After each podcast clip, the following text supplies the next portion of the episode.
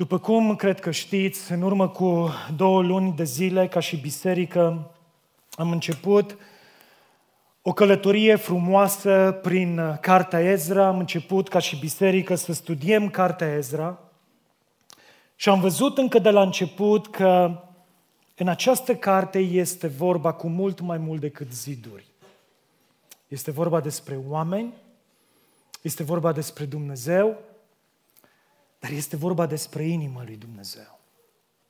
Este vorba despre inima lui Dumnezeu care bate pentru poporul său, dar în mod special pentru acea rămășiță pe care Dumnezeu a ales-o, prin care să-și ducă planul său la îndeplinire. Și de-a lungul cărții Ezra, de-a lungul acestei călătorii frumoase, am văzut cum Dumnezeu își ia rămășița din Babilon și o aduce în Ierusalim. Am văzut cum Dumnezeu prin acei oameni, prin acea rămășiță, care n-a fost perfectă, care a fost cu multe imperfecțiuni, care s-a luptat mult cu păcatul. Dar am văzut cum Dumnezeu prin acești oameni a rezidit templul, casa Domnului. Și apoi am ajuns în capitolul 7, unde l-am văzut pe Ezra, care merge înaintea împăratului perșilor și îi cere voie să plece cu o altă rămășiță la Ierusalim. Și în bunătatea Domnului, el înmoaie inima împăratului Artaxerse și împăratul dă poruncă și permite ca Ezra împreună cu o parte din popor să călătorească și să plece spre Ierusalim. Dar nu numai atât. Tot în capitolul 7 am văzut cum Ezra a decis să-și adâncească inima și privirile în cuvântul lui Dumnezeu. A decis apoi să împlinească cuvântul lui Dumnezeu, să-l trăiască și nu doar atât. S-a uitat în jurul lui și a decis ca acest cuvânt al lui Dumnezeu să-l dea mai departe și să învețe pe cei din mijlocul lui Israel. Ce decizie extraordinară! Și apoi ajungem în capitolul 8 și vedem cum Ezra strigă adunarea și își dă întâlnire cu poporul la râul Ahava, unde de asemenea stabilește în acest loc un timp special de post și de rugăciune, pentru ca Dumnezeu să ofere poporului o călătorie, ziceți voi, fericită. Ați uitat predica lui Cristi de duminica trecută. O călătorie fericită. Și foarte interesant că Dumnezeu le face parte de o călătorie fericită.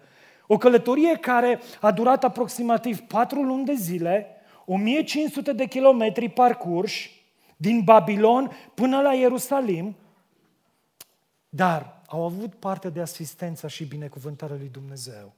Și odată ce au ajuns la Ierusalim, Ezra despachetează, dar înainte se odihnește 3 zile, după care despachetează și nu doar atât, dar începe să cântărească aurul și argintul.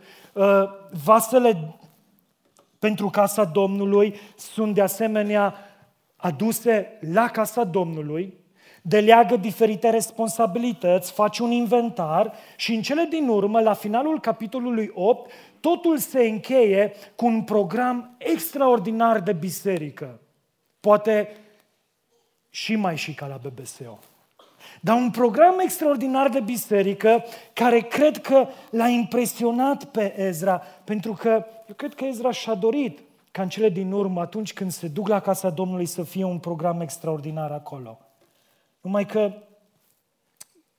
dintr-o dată, foarte interesant, se schimbă registrul. Dintr-o dată parcă totul se năruie. Dintr-o dată totul devine un coșmar. Dintr-o dată șoc. Pentru că, uitați-vă, vine capitolul 9 cu primele 2 versete, unde cuvântul lui Dumnezeu ne spune: după ce s-au sfârșit toate acestea, programul de biserică și tot ce s-a întâmplat, căpetenile, liderii s-au apropiat de mine, zice Ezra, și mi-au zis: poporul lui Israel, inclusiv preoții și leviții, nu s-au separat, nu s-au despărțit de popoarele țărilor din prejur, ci s-au dedat la necurățiile, au făcut urăciunile, cananiților, hitiților, fereziților, ebusiților și așa mai departe. Versetul 2. Ei, preoții și leviții, și-au luat dintre fetele acestora atât pentru ei, cât și pentru fiii lor soții. Neamul cel sfânt s-a amestecat astfel cu popoarele țărilor din prejur și căpetenile și dregătorii au fost cei dintâi care au săvârșit păcatul acesta. Liderii au fost cei dintâi care au săvârșit păcatul acesta. Întrebarea este, cum au ajuns să aducă în casa lor acești lideri, acești evrei, printr-o relație de legământ, pe aceste femei străine, păgâne, din popoarele păgâne? Dacă comentatorii biblici au dreptate, ei afirmă că profetul Maleahi, cel care a scris ultima carte a Vechiului Testament și este ultimul profet al Vechiului Testament, profetul acesta a vorbit cu aproximativ 2 ani de zile înainte ca aceste lucruri să se întâmple, aceste lucruri pe care le citim astăzi în Ezra 9. Pe lângă informațiile pe care ne le prezintă Ezra, Maleahi aduce completări importante și anume că bărbații lui Israel nu doar că și-au luat neveste femei străine, dar ce-au făcut? Le-au lăsat pe evreice, le-au părăsit, au divorțat de ele pentru ca să se căsătorească cu femeile străine. Și uitați-vă în Maleahi, capitolul 2.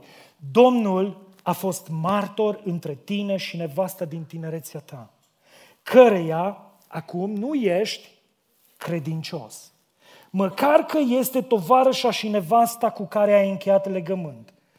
Iuda a spurcat ce este închinat Domnului, ce iubește Domnul și s-a unit cu fiica unui Dumnezeu străin. Știți ce înseamnă asta? Asta înseamnă păcat. Asta înseamnă păcat. Înseamnă păcat pentru că ei au încălcat o poruncă pe care Dumnezeu le-a dat-o în mod explicit și repetat în lege. Exod, capitolul 34 cu 16. Să nu iei soții dintre fiicele lor pentru fiii tăi, ca nu cumva fiicele lor, prostituându-se înaintea Dumnezeilor lor, să-i târască și pe fiii tăi să se prostituieze înaintea acestor Dumnezei. Păcat. Ce înseamnă asta? Ce înseamnă asta pentru noi astăzi? Știți ce înseamnă? Că orice atitudine de ignorare, orice atitudine de neascultare, orice atitudine de răzvrătire, de nesocotire și încălcare a poruncii, a cuvântului lui Dumnezeu, înseamnă păcat. Cu alte cuvinte, păcatul reprezintă o ofensă și o jignire la adresa lui Dumnezeu. Păcatul, dragii mei, este o chestiune foarte serioasă. Este o chestiune atât de serioasă încât ne zice Biblia, pe Fiul lui Dumnezeu, pe Iisus Hristos, l-a costat însăși viața Lui. Prin urmare, noi astăzi nu trebuie să minimalizăm păcatul. Nu trebuie să-l ignorăm. Mai mult decât atât, să ne jucăm cu el, să cochetăm sau să-l cultivăm. De aceea ia păcatul în serios. Știți de ce? Pentru că Dumnezeu ia păcatul în serios. Dimineața aceasta, credeți-mă că sunt pus într-o postură destul de inconfortabilă și aș fi preferat ca să stau pe un scaun și să ascult pe altcineva vorbind oamenilor despre păcat. Și știți de ce? Pentru că astăzi, simpla menționare a cuvântului păcat s-ar putea ca pe unii să-i determine să ridice puțin din sprâncene. De ce? Tocmai pentru că astăzi, pe foarte mulți oameni, atunci când vorbim despre păcat, păcatul deranjează. Și de aceea astăzi, noi nu mai vorbim despre păcat, parcă ne simțim jenați, parcă ne simțim rușinați, devenim timizi, parcă facem un pas în spate atunci când vine vorba să spunem într-un mod clar și direct ceea ce este păcat. Mai mult decât atât, s-ar prea putea ca astăzi unii dintre noi să considerăm că suntem demodați, învechiți, irelevanți, dacă vorbim despre păcat. Mai mult decât atât, probabil ați auzit că astăzi noțiunea aceasta de păcat, conceptul de păcat, de cele mai multe ori, chiar și în mediul evanghelic, este înlocuit cu diferite expresii de genul abatere de la normal sau decădere morală sau un comportament deviant sau chiar și stiluri de viață alternative. Vi se par cunoscute aceste expresii? O, da, mass media este plină de asemenea expresii. Dar nu numai atât. Aș putea să spun în dimineața aceasta că una dintre caracteristicile generației noastre este și aceasta, lipsa percepției păcatului sau a noțiunii de păcat. Cu alte cuvinte, oamenii astăzi nu mai prea realizează ce este păcatul și gravitatea lui, consecințele, implicațiile lui. Trăim într-o lume care se complace în păcat, înecată, chiar scăldată în păcat, o lume care trăiește și respiră păcat, care exprimă păcatul cât se poate de tare și îl expune în public absolut fără nicio rușine. Și păcatul, din păcate, a ajuns să ne tocească simțurile și chiar să ne paralizeze propriile reacții. Pentru că azi este la modă să păcătuiești. V-am spus, în dimineața asta sunt pus într-o situație destul de inconfortabilă să vă vorbesc despre păcat. Dar Ezra 9 vorbește despre asta. Care sunt consecințele păcatului? Ce aduce păcatul în viața noastră? Și sunt doar câteva răspunsuri așa fugitive. În primul rând, păcatul este cel care îți fură identitatea. Produce confuzie. Cu alte cuvinte, nu mai știi cui aparții și în cele din urmă păcatul te determină să uiți cine ești cu adevărat. Uitați-vă, ne spune în Ezra 9, versetul 2. Cei care au păcătuit au amestecat neamul sfânt cu popoarele țărilor acestora. Au amestecat neamul sfânt și au pierdut identitatea. Au intrat într-o confuzie generală. N-am mai știut. Hei, noi aparținem lui Dumnezeu? Noi îl urmăm pe Dumnezeu, îl slujim pe Dumnezeu? Sau aparținem dumnezeilor acestor popoare străine, păgâne? Dar nu numai atât. Cuvântul acesta se referă inclusiv la noi, Biserica Nouă Testamentală, Biserica lui Hristos, care prin cuvintele Apostolului Petru ne spune: voi însă sunteți o seminție aleasă, o preoție împărătească, un neam sfânt, un popor pe care Dumnezeu și l-a câștigat ca să fie al Lui. Hei, voi sunteți un popor sfânt. Hei, asta este identitatea voastră ca și credincioși, ca și oameni răscumpărați, născuți din nou. Asta este identitatea Bisericii lui Hristos, un popor sfânt, un neam sfânt, o seminție aleasă. De aceea, ține la identitatea ta, luptă-te pentru identitatea ta și alungă păcatul din viața ta. De ce? Pentru că păcatul îți fură identitatea, dar nu numai atât.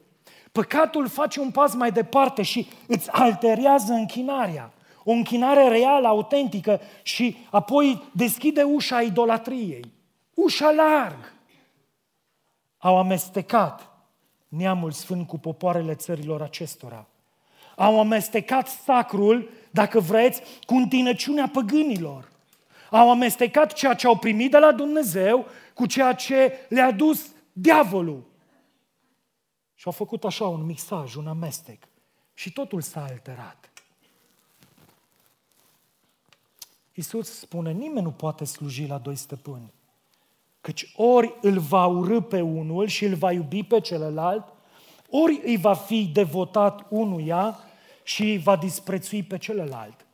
Nu puteți sluji la doi stăpâni. Nu puteți sluji și lui Dumnezeu și lui Mamona. Nu puteți să slujiți și pe Domnul și pe dracu. Păcatul îți alterează închinarea. Și apoi, un pas mai departe, îți anestezează conștiința. Cu alte cuvinte, nu mai simți nicio remușcare, nicio apăsare, nicio împovărare. Totul devine permis. Și, la un moment dat, păcatul îți anulează și acele garduri de protecție, acele standarde pe care le găsești în Scriptură, care te învață cum să trăiești într-un mod plăcut înaintea lui Dumnezeu și înaintea oamenilor. O conștiință anesteziată, o conștiință adormită. Simți că cuvântul lui Dumnezeu se lovește ca nu ca de perete. Parcă nu se mai prinde nimic de tine. Vii la biserică, dar nimic nu te mai mișcă. Vii la biserică, dar nimic nu te mai încântă. Vii la biserică și simți că totul este rece, totul este gol. Știi de ce? Pentru că este păcatul care îți anestezează conștiința. Și apoi, următorul pas, păcatul devine un mod de viață. Poporul lui Israel, ne spune cuvântul lui Dumnezeu, preoții, leviții, nu s-au despărțit de popoarele acestor țări. Și ce au făcut? Au făcut urăciunile, nelegiuirile, necurățiile, spurcăciunile popoarelor străine. Mod de viață. E normal să mă spurc, e normal să trăiesc necurat, e normal să împrumut obiceiurile și principiile de viață ale acelora care se complac în păcat și nici nu îi interesează de Dumnezeu. Dar care erau acele urăciuni?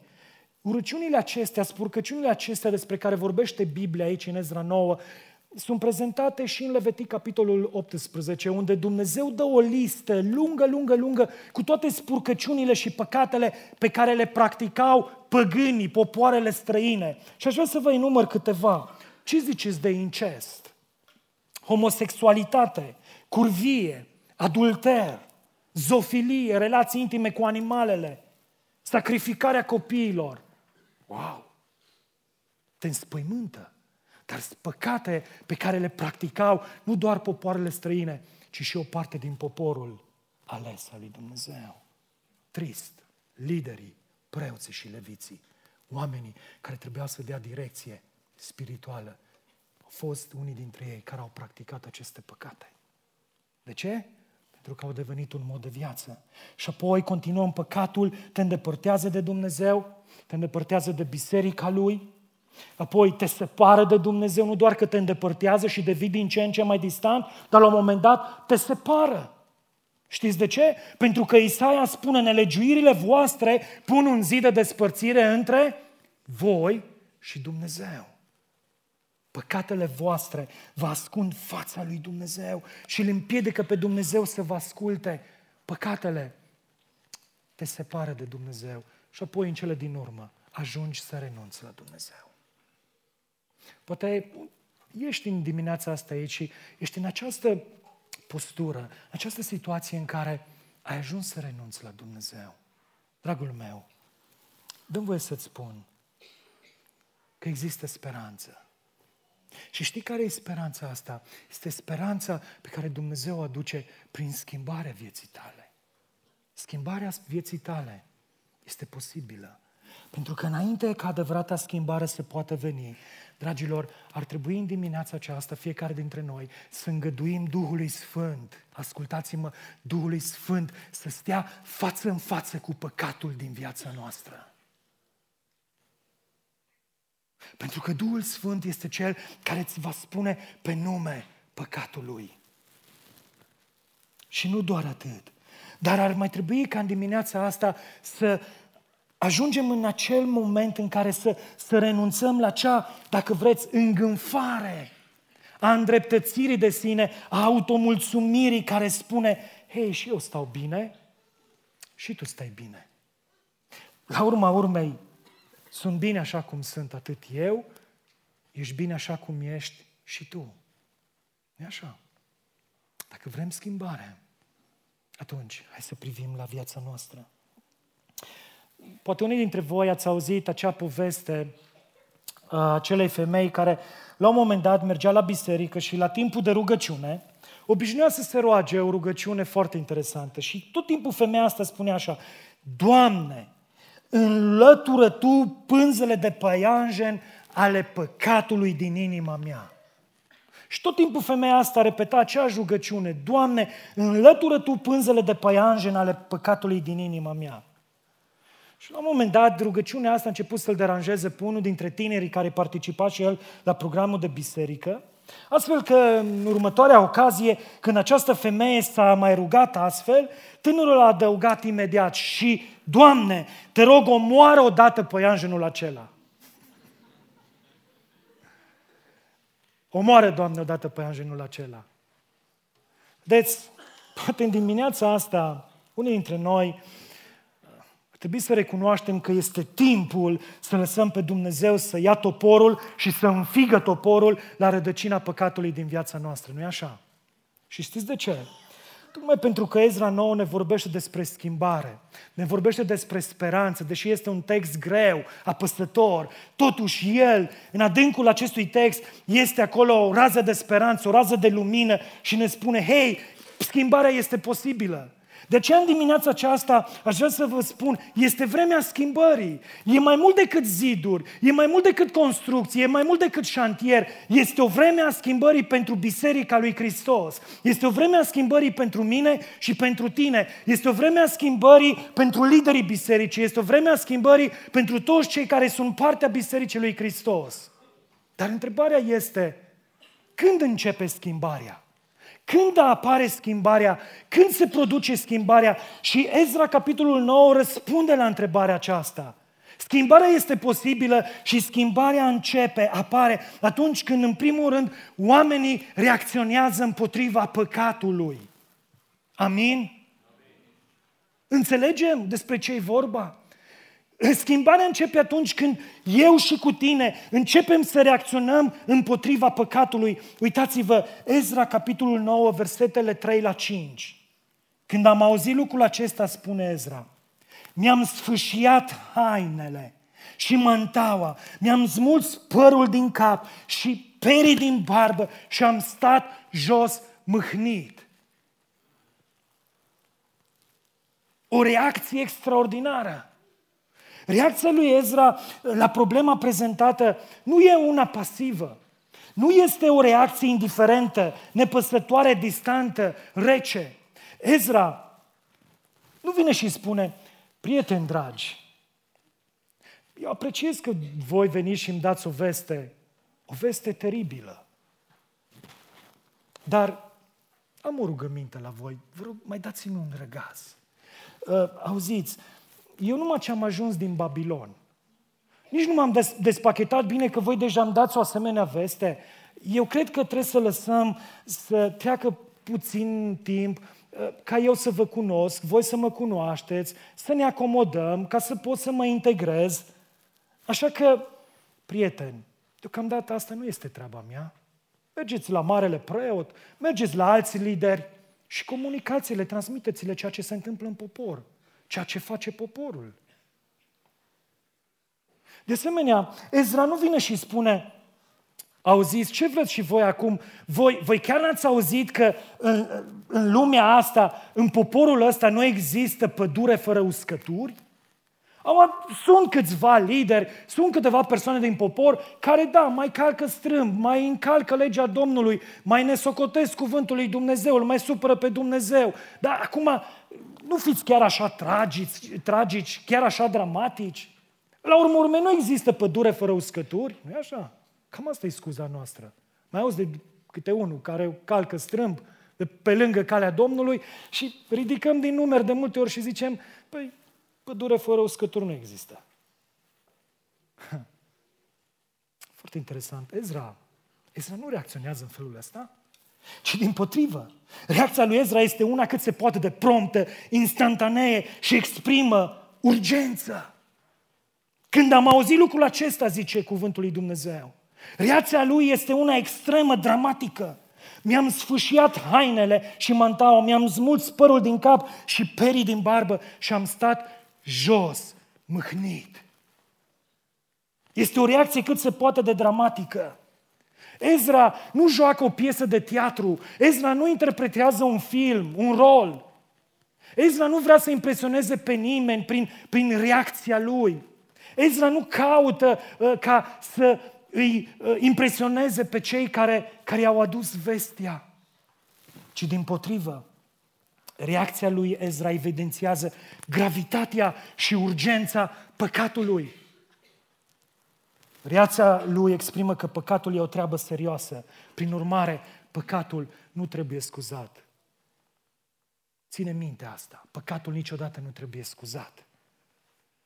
Aceea, ceea ce se întâmplă cu Ezra, reacția lui, nu este altceva decât o lecție pentru noi astăzi despre cum ar trebui și noi să ne simțim afectați de starea de păcat în care adeseori cădem.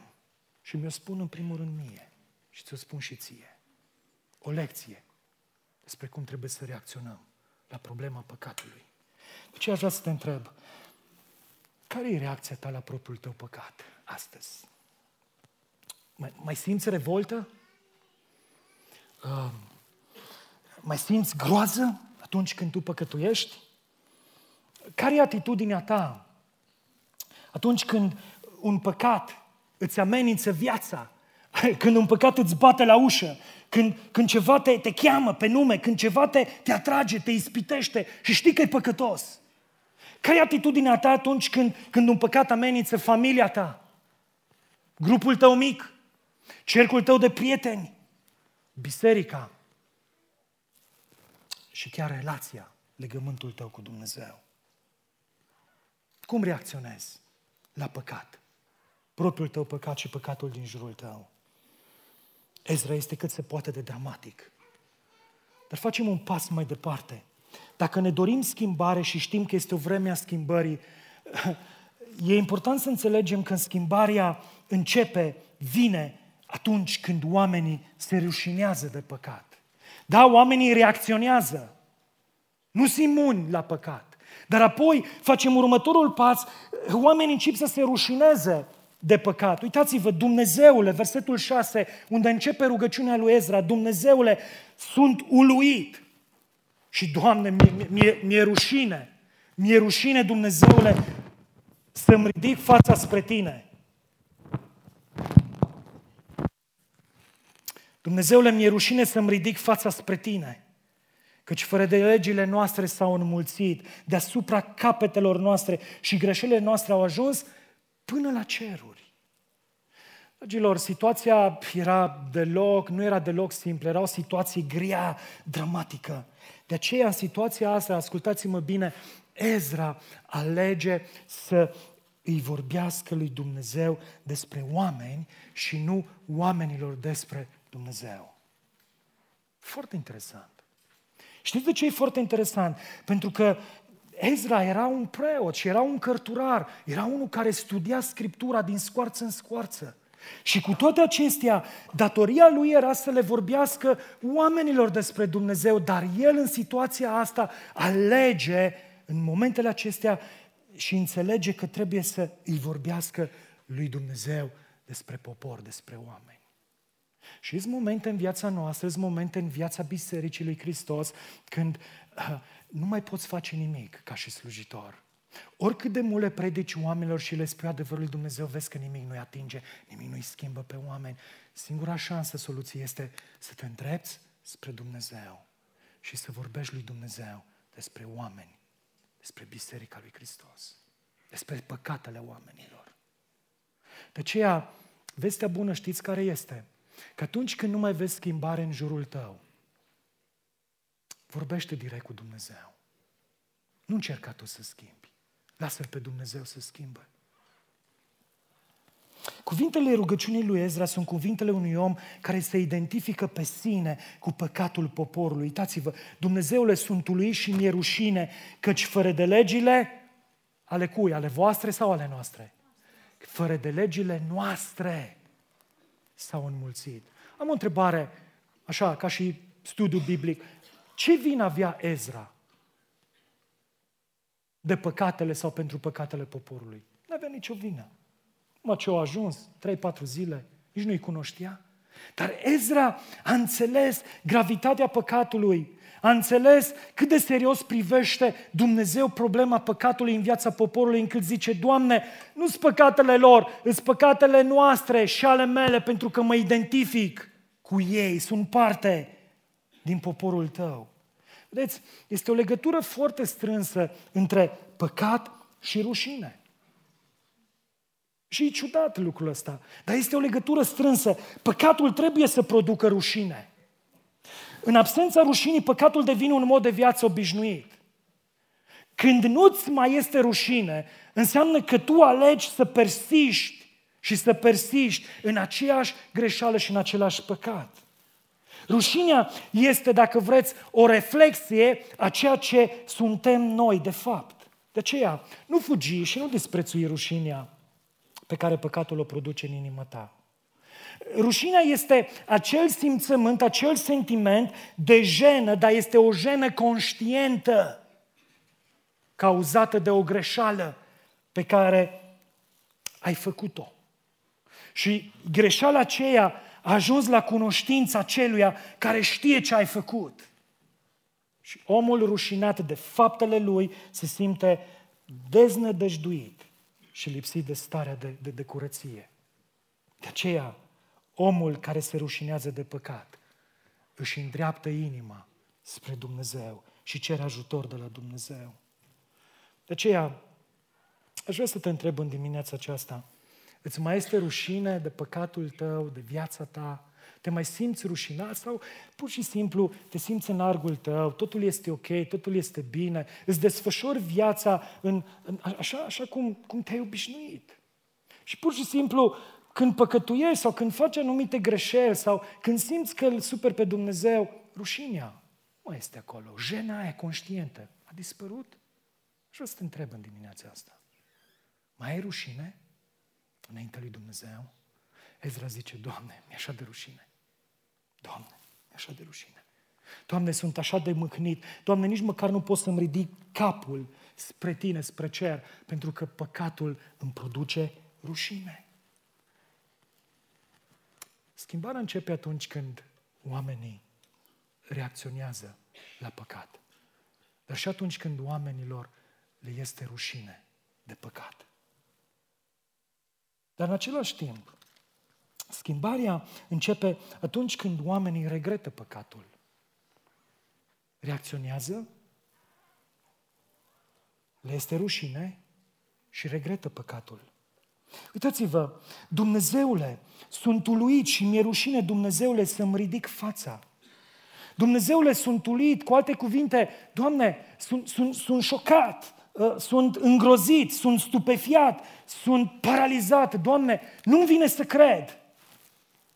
O stare de uimire, dar în același timp și o stare de amărăciune amestecate cu neputință. Doamne, efectiv n-am ce să fac în fața acestei situații. Nu-mi vine să cred. O stare care îl caracterizează pe acela ce descoperă tot adevărul și vede în propria viață toată mizeria, toată josnicia. Și atunci când te uiți în viața ta și îți vezi mizeria și decăderea și josnicia și îți vezi păcatul, asta, în mod normal, trebuie să producă regret. Regret înseamnă acea durere, acea părere de rău pe care o experimentează omul sincer, care își vede cu adevărat starea. Parcă nu mai există spațiu liber pentru depozitarea păcatelor. Paharul nelegiuirilor este plin, bancă, dă peste el. Prin păcatele noastre, pare să spune Ezra, am ridicat un zid de despărțire între noi și Dumnezeu. Până sus, la cer. Acum, ce să mai zicem noi după aceste lucruri, Dumnezeule, zice Ezra? Regretul dă startul unei pocăințe adevărate. Regretul îl cheamă cu el părerea de rău și părerea de rău cheamă cu ea umilința, smeriria și umilința cheamă cu ea cererea de iertare și apoi cererea de iertare cheamă cu ea schimbarea și apoi schimbarea formează și dă naștere unei pocăințe reale, vii, adevărate, după inima lui Dumnezeu. Regretul are de-a face cu faptele din trecut și din prezent și reflectă fapta comisă din trecut. Dar în același timp, ascultați-mă, regretul face ca pe viitor să ai grijă la pașii tăi, Să ai grijă la deciziile tale, la faptele tale, la privirile tale, la dorințele tale, la cuvintele, la simțămintele, la atitudine, la vorbele tale, la pornirile inimii tale. Regretul nu are de-a face doar cu trecutul, ci te pregătește pentru viitor. Și îți spune, ai grijă la ceea ce urmează să faci, la ceea ce urmează să fii și să devii. Cine are regrete reale, sincere, adevărate, în dimineața asta vă spun că are parte de har din partea lui Dumnezeu. Pentru că își mărturisește greșeala și se lasă de greșeală. Și nu lua lucrul acesta ca fiind ceva de apucat. Pentru că astăzi unii nu mai au regrete și mustrări, pentru că păcatul e la culme în viața lor. Și-au pătat conștiința și și-au adormit cugetul. Tu îți mai plângi păcatul? Este în inima ta ceva care astăzi plânge și regretă și se revoltă înaintea lui Dumnezeu datorită păcatului? Fă un exercițiu de memorie. Îți mai amintești ultimele lacrimi sau ultimele ocazii în care ai vărsat lacrimi pentru păcatul tău din viața ta? Mai simți în inima ta povara păcatului? Mai există în tine regretul dezamăgirii lui Dumnezeu? Întreabă-te. Pentru că mă apropii de încheiere spunându-ți că schimbarea începe și atunci când oamenii își recunosc păcatul. Nu doar că reacționează, nu doar că se rușinează de păcat, nu doar că regretă păcatul, ci ajung în acel punct în care își recunosc păcatul. Uitați-vă, versetul 6, fără de legile noastre, zice Ezra, s-au înmulțit. Greșelile noastre au ajuns până la ceruri. Este o recunoaștere a stării de păcătoșenie. Versetul 7, din zilele părinților noștri am fost foarte vinovați până în ziua de azi. Din nou, își recunoaște vinovăția. Versetul 13, după tot ce ni s-a întâmplat din pricina faptelor rele și a marilor greșeli pe care le-am făcut, din nou, recunoaște starea. Versetul 15, ultimul verset al rugăciunii lui Ezra, după tot ce ni s-a întâmplat din pricina faptelor rele și a marilor greșeli pe care le-am făcut, iată-ne înaintea ta ca niște vinovați. Din nou, Doamne, recunoaștem că suntem vinovați. Toate aceste versete nu fac altceva decât descriu starea pe care o simțea Ezra, dar mai mult decât atât, descriu felul în care Ezra recunoaște starea poporului, păcatul poporului. De aceea, recunoașterea păcatului, dragii mei, implică deschiderea relației cu Dumnezeu. Recunoașterea păcatului implică deschiderea relației cu Dumnezeu. Cu alte cuvinte, până nu spunem păcatului pe nume, Dumnezeu nu ne poate ajuta. Nu ne poate ajuta. Schimbarea vine atunci când oamenii își recunosc păcatul personal. Când oamenii își recunosc păcatul personal. Rugăciunea lui Ezra se încheie într-un mod interesant. Și rugăciunea lui Ezra este impropriu numită rugăciune, pentru că nu găsim în ea nicio rugăminte, nicio cerere. Mai există oare în Scriptură astfel de rugăciune? Voi rostiți astfel de rugăciuni în care să nu cereți nimic lui Dumnezeu? Mai ales atunci când vine vorba despre iertare, despre mărturisire, despre regret, despre schimbare, pocăință. Dar sfârșitul rugăciunii lui Ezra nu este lipsit de speranță. Și v-am spus la începutul mesajului că există speranță în ciuda păcatului și gravității păcatului. Există speranță. Este ca într-o sală de judecată în care inculpatul pledează vinovat. Mărturisindu-și fapta în fața judecătorului fără să ascundă nimic și fără să se justifice în vreun fel, afirmând că știe că stă ca un vinovat în fața unui judecător drept. Numai că Ezra era conștient că iertarea nu se poate obține decât pe calea recunoașterii propriei vinovății. Dar mai știa ceva, că judecătorul în fața căruia stă este și îndurător și bun.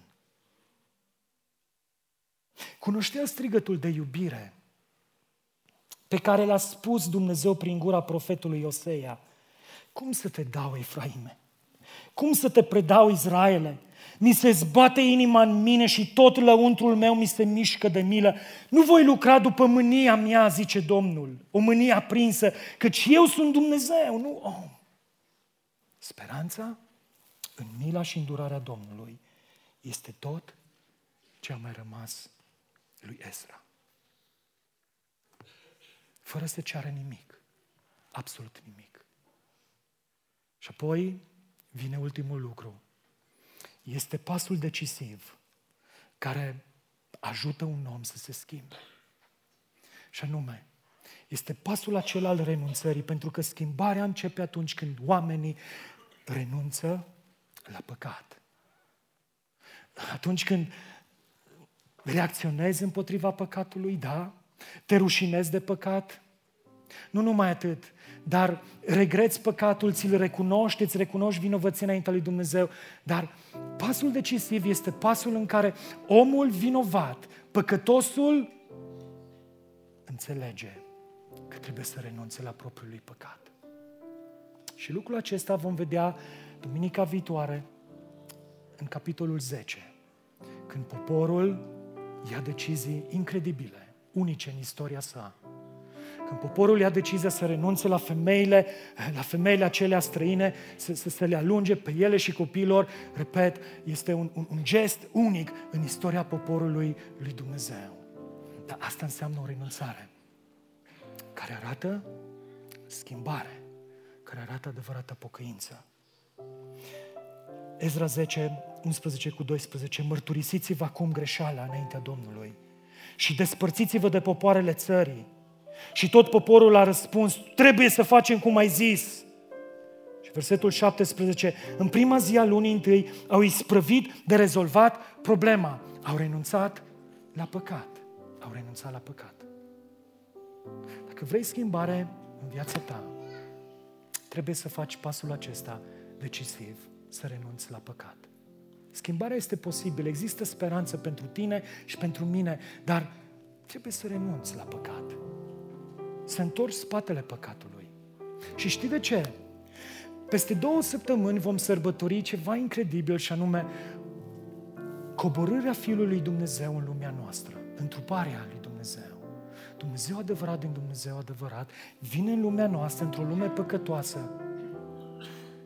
Vine în mijlocul nostru, se face asemenea nouă, se smerește, devine ascultător și ascultător până la moarte și încă moarte de cruce. Și Iisus, acest Iisus nu face altceva decât renunță la cer, renunță la glorie, renunță la slava lui Dumnezeu, renunță la ceea ce este incredibil, splendid. Renunță de dragul meu și de dragul tău, de dragul nostru. Pentru ca noi să renunțăm la păcat de dragul lui Iisus și să ajungem în cer. Ce ziceți? Înțelegi despre ce e vorba?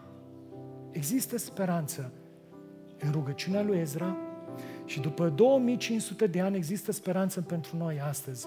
De ce? Pentru că Iisus a renunțat la tot, s-a încărcat cu păcatele noastre, a mers cu ele la cruce de dragul nostru. Că astăzi, aici și acum, tu să iei decizia să renunți la păcat de dragul lui Iisus Hristos și să ajungi în cer. Nu-ți dorești lucrul acesta? E posibil, dragul meu. De aceea, în dimineața aceasta, aș vrea să-ți spun că schimbarea este posibilă pentru tine și pentru mine. Vreau să-ți spun în dimineața aceasta că schimbarea este personală, are de-a face cu viața ta, fiecăruia, de la cel mai mic la cel mai mare. Schimbarea în dimineața aceasta nu doar că este posibilă și personală, este una prezentă. Ce înseamnă asta? Are de-a face cu tine astăzi. Nu lăsa pe mâine. Câtă vreme se zice astăzi, îți împietri inima. Și schimbarea e una publică. Cu alte cuvinte, ți-o asumi. Ți-o asumi. Așa cum Hristos a coborât și a venit public în lumea asta, așa cum Hristos a atârnat pe cruce public, așa și tu, dacă vrei să renunți la păcat și vrei schimbare în viața ta, trebuie să-ți asumi într-un mod public ceea ce Iisus a făcut și face în viața ta. Și aici, vreau să-ți reamintesc, ne pregătim pentru un nou botez aici la Biserica Speranța, 19 ianuarie 2020, în care aici, în locul acesta, vor fi oameni, tineri, tinere bărbați și femei, care vor mărturisi public că Iisus le-a schimbat viața, că au renunțat la păcat și că hainele lor au fost spălate și albite în sângele Mielului, în sângele lui Iisus Hristos. Nu vrei să fii și tu parte și să-ți asumi public ceea ce Iisus a făcut sau face în viața ta? Vino! Hai la Iisus!